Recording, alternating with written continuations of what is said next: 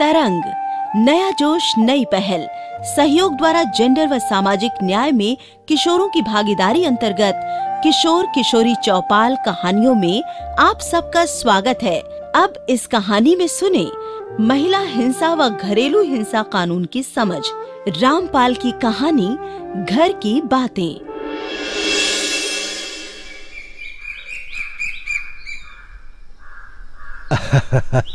गजानंद भैंस बिदक गई क्या?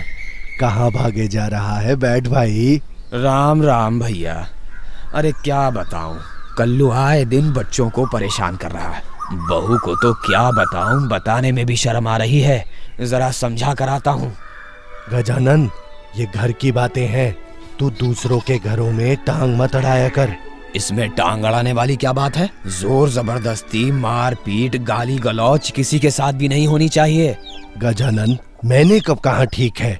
अरे घर की बातों को लड़ाई झगड़ा या आजकल क्या कहते हैं? हाँ हिंसा। इन्हें घर के मामलों से नहीं जोड़ना चाहिए। नहीं घर के अंदर हो या बाहर हिंसा तो हिंसा है।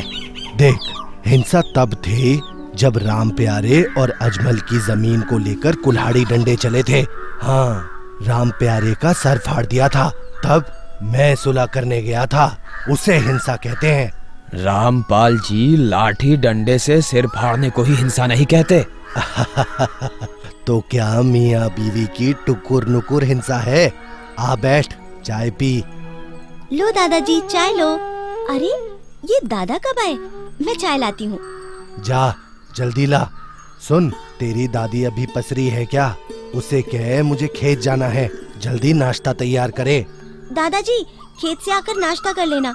दादी की तबीयत ठीक नहीं है। जा उसे कह नाटक ना करे। दो लाठी कमर पर पड़ेगी सब ठीक हो जाएगा। दादाजी आप दादी को ताने दे देकर मार डालोगे क्या? ये गलत है। आपने उनकी मानसिक हालत खराब कर रखी है। आजकल तू बहुत इतराने लगी है। मेरी पेंशन से तेरी पढ़ाई चलती है। पैसा देना बंद कर दूँगा समझी?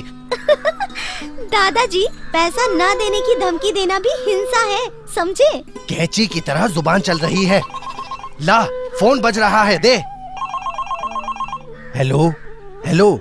हाँ बहू सुन रहा हूँ। बता क्यों रो रही है? गजानन लगता है बहू का मन शहर में नहीं लग रहा।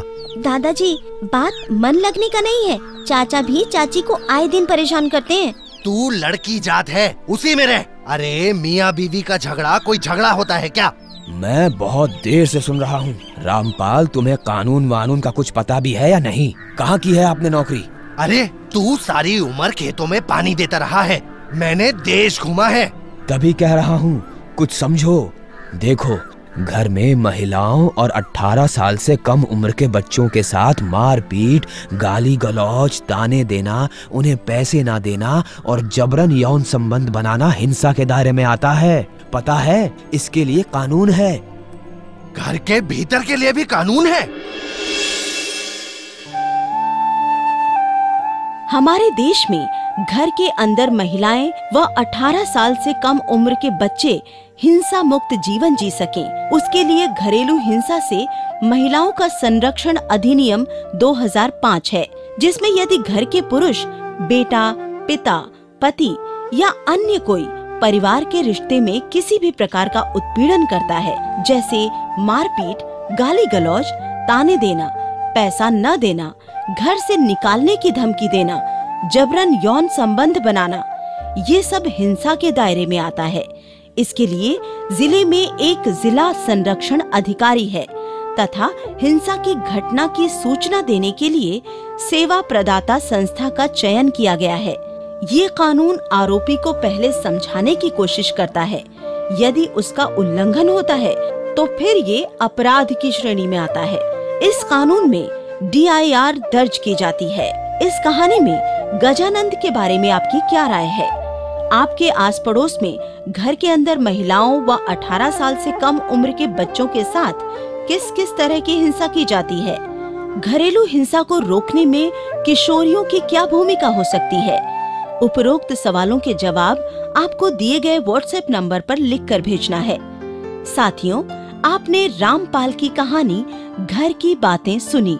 आपका धन्यवाद। आपको हमारा कार्यक्रम कैसा लगा? आप हमारे व्हाट्सएप नंबर पर बता सकते हैं। हमारा व्हाट्सएप नंबर है seven three seven six five two nine eight three nine